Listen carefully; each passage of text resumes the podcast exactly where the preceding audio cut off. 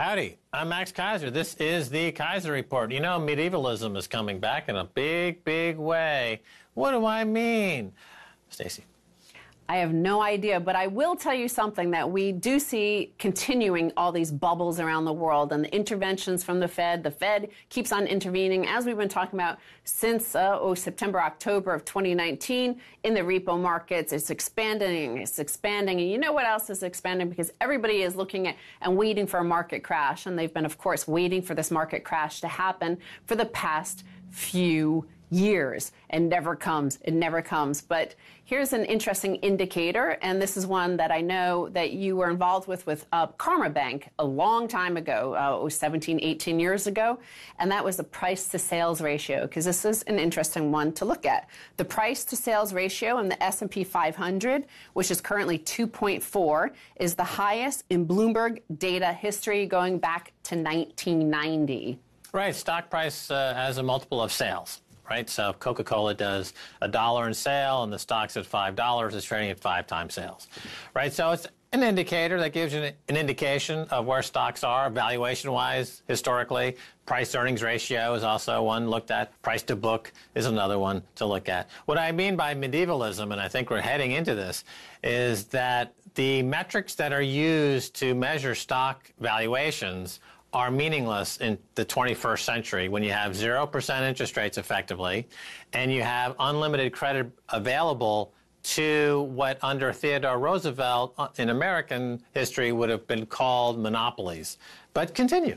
Well, of course, I would say that the Fed are like in medieval times they're supposedly the ones that have all the knowledge. They have a special book that nobody else can read. There's no printing press. There's no ability to read and understand and sit in a room and read this knowledge and share it allegedly. But they're, what they're doing to what they see is wrong is money printing, which is the equivalent of putting a leech on somebody's head or drilling a hole in it and, and putting the leech on top of it and trying to suck out the spirits, the evil spirits.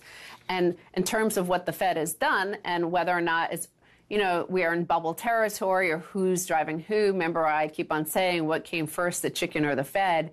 Because if you look at this chart of Apple and Tesla, you know, they were going up and down, sometimes in tandem, sometimes not, until da da da when the Fed started intervening in the repo market, and now you see them. That's a genuine parabolic move that they've had since then. Um, as you know, uh, Apple a huge corporation, the biggest in the world, or the second biggest, uh, doubled in a year. So that's unusual to double from a large size company like that, but it has along with uh, Tesla. So either their fundamentals are exactly the same and their, uh, their CEOs are doing something uniquely interesting and, and creating uh, wealth possibilities and a future that looks bright equally at the same time, or perhaps the Fed is doing this. Right. In, the case of Apple, the biggest company in the world at $1.4 trillion, they are engrossing, they are grossing themselves out on the free money that they get from the central bank to buy back their own stock. Yes. And they're becoming bigger than many nation states. And there are now only four or five of these huge mega corporations. And again, my theme of medievalism. You have these fiefdoms, you have kingships, you have the, ter- the, the lands of Apple and the land of Tesla and the land of Google. And people who live outside of the gates of these castles are serfs, are nomads, are without anything. They're in San Francisco, they're literally getting medieval diseases like typhus and defecating and open defecation in the street. This is the medievalism. This is what I call neo-feudalism, and it's now happening at an accelerated rate again, here is the Fed intervention, what they're creating with their, you know, putting leeches on the global financial system. Perhaps it's working. They seem to think it's working. But on the other side, you might look at this sort of information I'm about to tell you and think, oh my God, you've got to take these leeches off. Big companies have never dominated the S&P 500 like they do now. Top five, Apple, Microsoft, Google, Amazon, Facebook, now make up a record 18% share of the benchmark cap thanks to monopolistic rents. Right. And I, I believe that no metric measuring this the valuation of the stock market applies anymore when you have those four or five companies they've got 18% of the overall market capitalization that number will go to 80% you know, i predict in the next five years because we're heading toward a neo-feudal period where those top five companies and some private equity firms and a few like BlackRock own everything. The entire stock market and bond market is being taken private with free money, and the result will be medievalism, neo-feudalism. It's clear as day. Well, they do say something like over 40% of companies on the S&P 500, i.e. those not those top 5, they have they're zombies essentially. If it weren't for the Fed's free money, they would disappear. They would be gone. They would be out of business. But I think part of what this all this intervention is is again crowd control. It's perception. They need to pretend like there are 500 companies. What are they going to have the S&P 5? Yes. You know? But that is indeed the fact. However, we need the illusion, we need the audience, we need the population to believe that we all could possibly be in the S&P 500 that there is competition. We do have capitalism and therefore they need to have 500 companies survive. So that's why they pretend that those companies that's part of why they have to intervene and put all these leeches on the economy to make it look like there is indeed some sort of capitalism and competition. And of course as you and I have talked about for since moving back here and having to subject ourselves to Obamacare and note that we're on this ACA marketplace. It's called a marketplace, but there's only one provider for health insurance in many states. And we're going to look at another story related to this macabre system where it's all a Potemkin economy. It's not really there. It's not, there is no competition. There is nothing real there uh, high deductible plans jeopardize financial health of patients and rural hospitals. According to the nonprofit National Rural Health Association, bad debt for rural hospitals has gone up about 50 percent since the passage of the Affordable Care Act in 2010. Why has this happened? Because of the high deductibles. And we'll get to that in a second. People in rural America were buying plans maybe for the first time, but buying plans they couldn't afford, said Maggie Elehwany, the group's vice president for government affairs and policy. The plans seemed to make sense at the time until they got sick. So, what happens with these rural hospitals is that these people have $10,000 deductibles out in, say, uh, somewhere in Wyoming or the Dakotas or Colorado, remote areas and the rural hospitals are not equipped to deal with huge, major catastrophic injury in a car accident or a heart attack situation. What they do is they get the patient gets brought there to the rural hospital. They stabilize the person so they survive for the next hour or two. Then they transport them to a big city hospital, which has the facilities. Well, the first hospital to see them gets stuck with the deductible, the $10,000 deductible, the insurance company pays for anything over 10,000, i.e. the big city hospital. The first hospital, the rural hospital, has to rely on the patient to have that $10,000 and chances are they're not going to get paid. All right, so these rural hospitals are collapsing. Yes. So healthcare is collapsing. Infant mortality goes up. Life expectancy in America goes down. Opiate addiction goes up. Suicide rates go up because private private equity has gotten into healthcare business, and they are the biggest leeches of all, and they will suck every penny out of everyone's orifice until they're all dead, and there'll be sudden collapse. But you see in the statistics. People, I see the news all the time where people say there's a temporary uh, fall in America's life expectancy over the past three years. They keep saying, oh, it's a temporary fall. No, it's, it's an institutionalized permanent fall in life expectancy because you're promoting suicide and private equity to kill your population. So it's permanent, you freaking idiot. It's also, okay, a mis like it's neoliberalism. What neoliberalism is, a market will solve every single thing, and it has to be a market and a market pricing, all this sort of stuff. So what you have in um, the financial markets, what's happening is the Fed is saying, you consumers are not spending enough. So therefore, we're going to punish you. We're going to have repressive tax rates, uh, uh, inflation rates. Also, we're going to um, have negative interest rates. We're going to take your money. It's going to cost you more money. If you save even a thousand bucks, it's not worth it. Just go spend it. Um, and it, it causes uh, negative side effects. Here, the same thing is Obama really, really genuinely believed in creating these marketplaces, even despite he could see the fact that it was only one provider in the entire area. And he believed fervently, and he and his McKinsey sort of consultants working for him, designing Obamacare, they met with the insurance companies, and what they said is a very high deductible will make consumers really active consumers. They'll go shopping around for the best cost and all this sort of stuff. Well, as these rural hospitals are showing, when you show up in a coma, it's very, very difficult to negotiate prices. It's very difficult to, uh, you know, while you're they're pumping your heart, trying to stabilize you while you're having a heart attack. Who are you? How much are you costing? Like, you, you, what are you putting into me? Wait, do you have a cheaper supplier? Like you don't know how, you can't do that in that situation. So these high deductibles are in fact not causing people in heart attacks, having strokes, accidents, any of these sort of life-threatening situations. They are not turning them into brilliant consumers.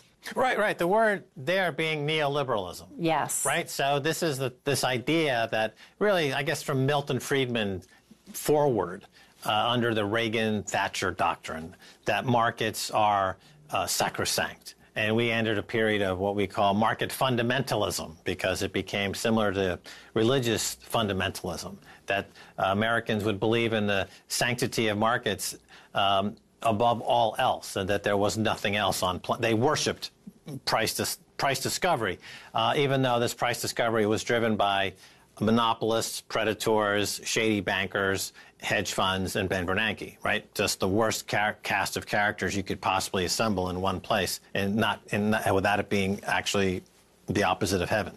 And um, the result is predictably horrible. So 120 rural hospitals have gone out of business in the last three years. Most of them are in the loser states, deplorables, all those places that Hillary said are the losers. Um, again, this is a cycle of, you know, your policies don't work so blame the victim of your policies. You know, we put a leech on your on your financial system and we've destroyed it and we drilled a hole in it and it's all leaking out. All your wealth, all your life force is leaking out to Manhattan and, and San Francisco and LA and uh, you're the loser for this. Uh, according to the woman they're interviewing here from uh, the Government and Affairs Policy for National Rural National Rural Health Association. The exchanges have never worked the way they were envisioned, she said. The goal was for you to go on your computer, and it's going to be like buying an airline ticket and just shopping around for what makes sense for you. There's no shopping in rural America. You have one choice. People are notoriously stupid when it comes to making economic decisions in the short term.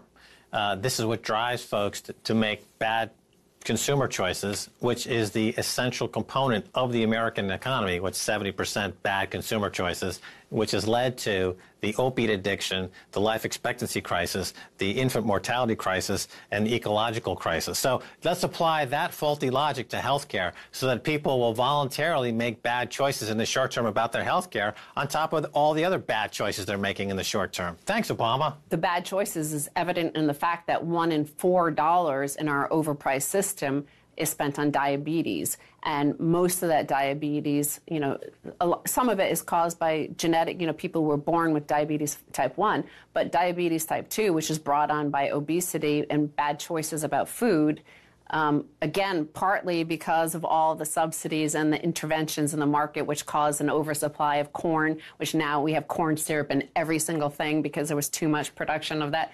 But these are the bad choices that lead to a single supplier marketplace I mean, it's, it's everybody's acting like we don't see the Wizard of Oz that he's just a guy behind a screen. Like the, the, nobody seems to mention in all these Democratic debates, for example, that there's just one provider. Like, how is that a marketplace? Why are we not calling out this Potemkin economy? Well, we're going to take a break. Hey, don't forget to uh, drive by your local grocery store and pick up a bag of Max's leeches, $9.95. It's a great deal. Stay tuned for the second half coming right your way.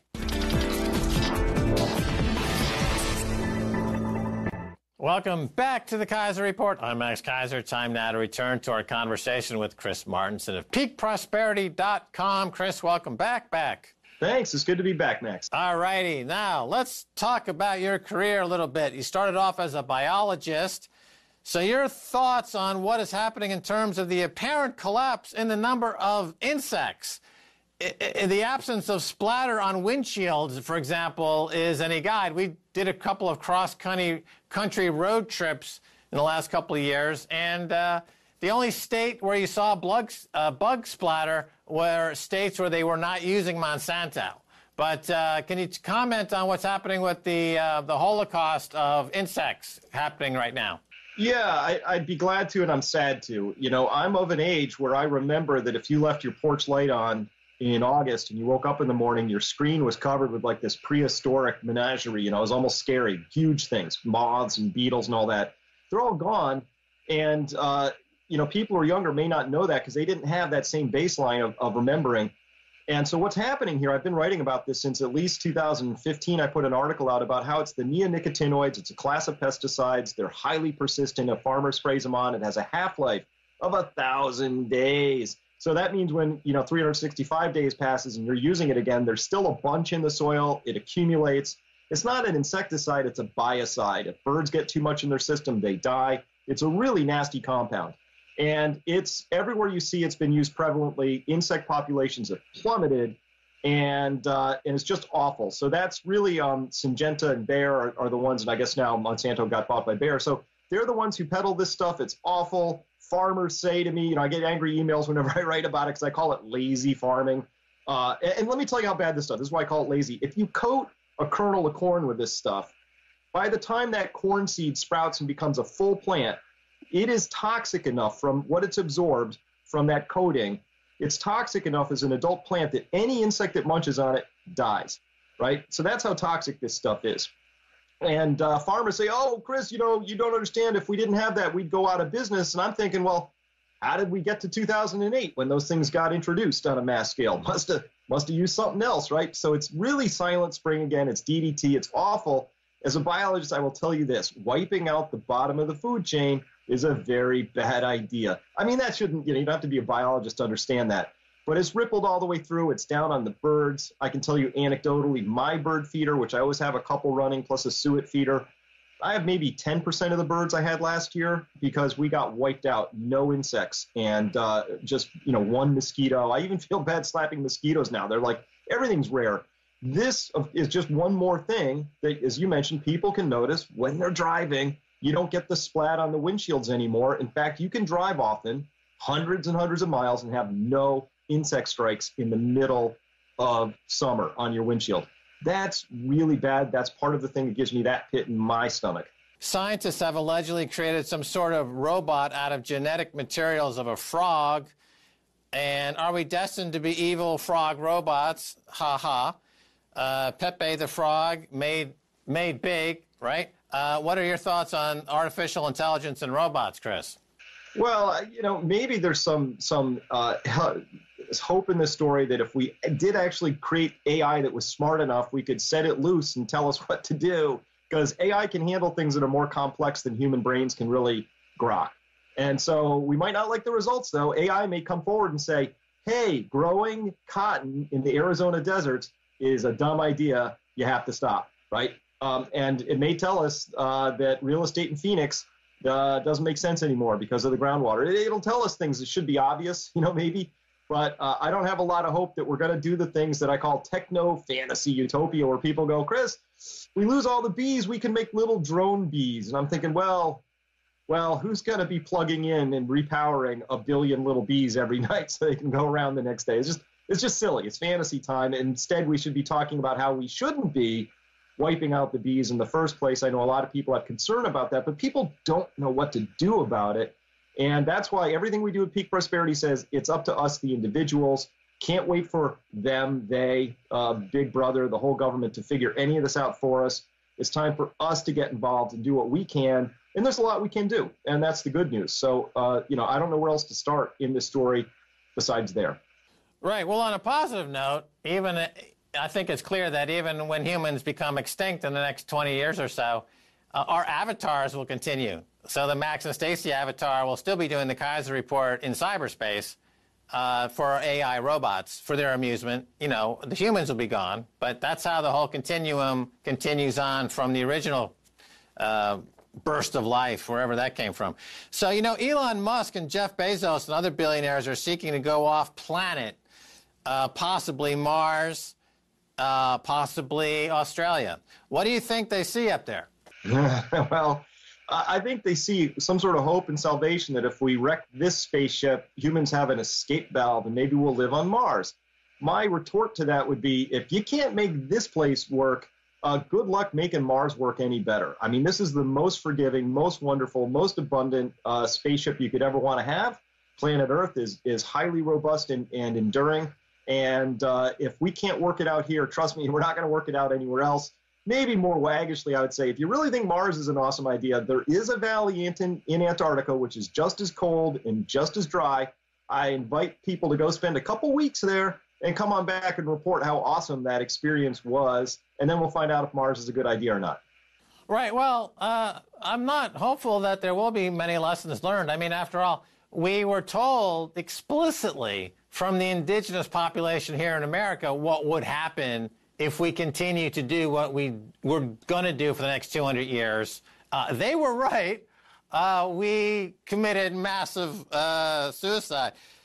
Anyway, uh, it's been fun um, being a human. Now, aside from their blog posts, what what is what's available at peakprosperity.com? I see you have a seminar coming up in May. Tell us more about this. Well, this is where you know you and I we've been talking a lot of problem definition. What's the solution? What do you do? So that three-day seminar, May 1st, 2nd, 3rd, that's Friday, Saturday, Sunday, out in Sebastopol. Very nice in May out there. Uh, we talk about what you can do about all of this. We talk about eight forms of capital, financial capital, how to protect it, grow it. It's just one form. So is social capital, emotional capital, things like that. And we've got a really great lineup of guests this year, the best ever. Uh, we got Mike Maloney coming on, on, board. We also have Peter Boghossian, who wrote, uh, he's a professor, he wrote How to Have Impossible Conversations, which is something that everybody needs to have a conversation about these days and a whole lineup of other people: Charles Hugh Smith, Richard Heinberg, uh, John Rubino, a lot of lot of great guests. So it's a wonderful time, and uh, it's where people can uh, have conversations like we're having, and uh, with other very successful people, and not feel like uh, you know you're talking to somebody who's who's about to walk away from you thinking you're nuts. So it's a great it's a great time. It always fills up, and uh, really looking forward to that because I love spending time with that tribe of people. All right. So, so bringing it back to economics here, you talk about self sovereignty, and uh, you know, in, in the mix, you have to talk about gold, right? Gold is uh, a way to, for folks to have self sovereignty and to have savings based in something that they can trade. So, uh, is gold still in the mix of how one becomes self sovereign?